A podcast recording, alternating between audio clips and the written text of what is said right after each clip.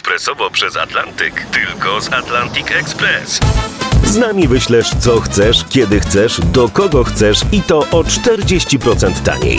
W Atlantic Express wysyłamy wszystko, co chcesz. 1 800 775 7363. Mienie przesiedleńcze, kontenery, paczki do Europy. Atlantic Express to 30 lat doświadczenia i o 40% niższe ceny na wysyłki kontenerów, samochodów i paczek. Ekspresowo przez Atlantyk tylko z Atlantic Express.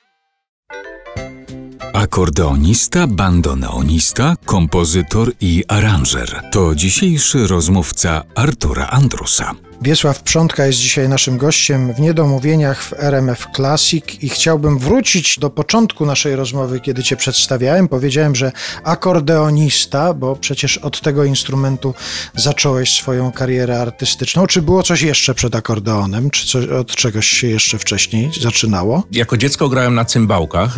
A, no I na, proszę. tak, zacząłem od cymbałek, później była wiolina, taki instrument dmuchany z klawiaturą. Dzisiaj takie są instrumenty, które nazywane są key harmonika, czyli klawiszowa harmonika, no, z ustnikiem, gdzie można, gdzie można właśnie grać prawą ręką na klawiaturze. Też w dzieciństwie grałem na trąbce. 4 czy 5 lat uczyłem się gry na trąbce. Sam też nauczyłem się trochę na gitarze. No ale jednak ten akordeon, kiedy trzeba było zdecydować po szkole podstawowej, na jaki instrument chciałbym zdawać, bo wiedziałem, że chcę iść do średniej szkoły muzycznej, w tym przypadku do liceum muzycznego w Poznaniu.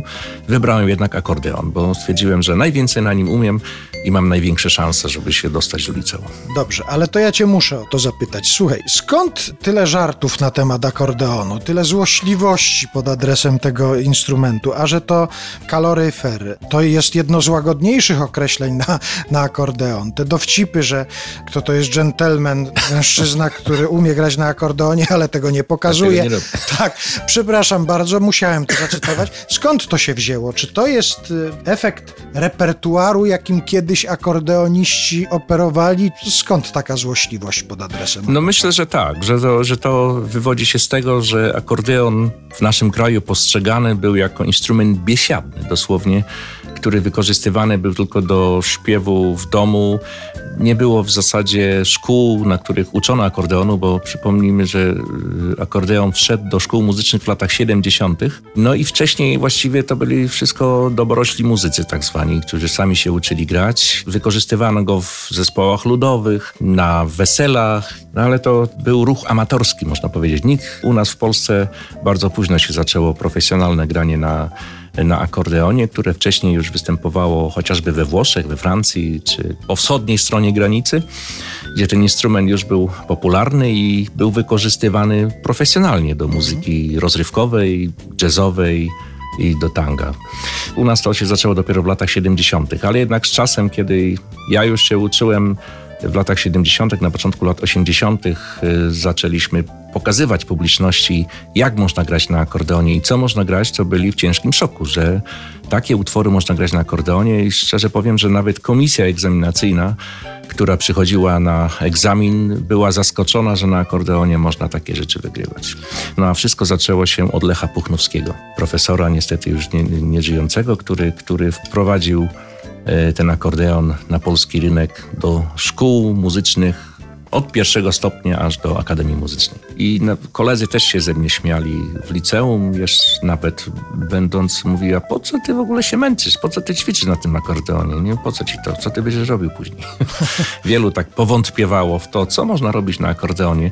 Teraz już wiedzą, po co ćwiczyłeś. Teraz już wiedzą, po co to jest, tak, tak, tak. Niektórzy zazdroszczą mi, że, że gram. Czyli można z pełną odpowiedzialnością i głośno na antenie radiowej powiedzieć, że gdyby do kogoś z Państwa przyszło dziecko i powiedziało: Mamo, tato, będę akordeonistą albo bandoneonistą, to nie trzeba się tego bać, nie trzeba dziecku odradzać. Nie, nie prawda? trzeba się bać i nie, i nie można się wstydzić.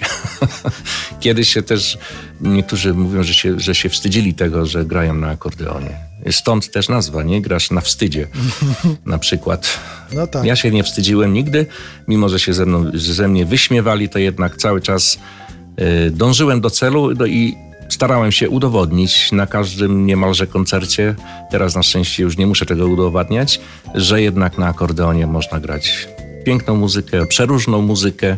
Można w zasadzie zagrać wszystko i profesjonalnie. A gdyby ktoś jeszcze miał jakiekolwiek wątpliwości i jeszcze się zastanawiał na przykład, czy pozwolić dziecku zostać bandoneonistą albo bandoneonistką, bo może jakiś ruch kobiet grających na bandoneonie się u nas w Polsce narodzi, to proszę sięgnąć po tę płytę, proszę posłuchać jak to brzmi i wtedy żadnych wątpliwości już się nie będzie miało. Bardzo Ci jest. dziękuję. Wiesław Przątka Dziękuję był naszym również. gościem. I co, tyle, teraz tylko wys, wypada życzyć, żeby szybko można było wrócić do koncertowania i żebyście z tym repertuarem mogli jechać do publiczności, tak? No, dokładnie tak, dokładnie tak. Mieliśmy zaplanowaną trasę koncertową z Quinteto Tango Nuevo, jeszcze z artystami e, międzynarodowymi, bo tutaj Gosia Kowalińska z Paryża, jeszcze Carlos Rulet, Argentyńczyk, który śpiewa tango, para taneczna ze Słowenii, Blas i Andrea, mistrzowie świata w tangu, do tego orkiestra kameralna. Myślę, że to, że to w końcu nastąpi, jak tylko będziemy mogli wejść do dużych sal koncertowych. Czekamy na możliwość realizacji. My też czekamy, a na razie polecamy Państwu płytę. Proszę posłuchać. Kolejna próbka u nas na zakończenie naszej rozmowy. Bardzo dziękuję. Dziękuję.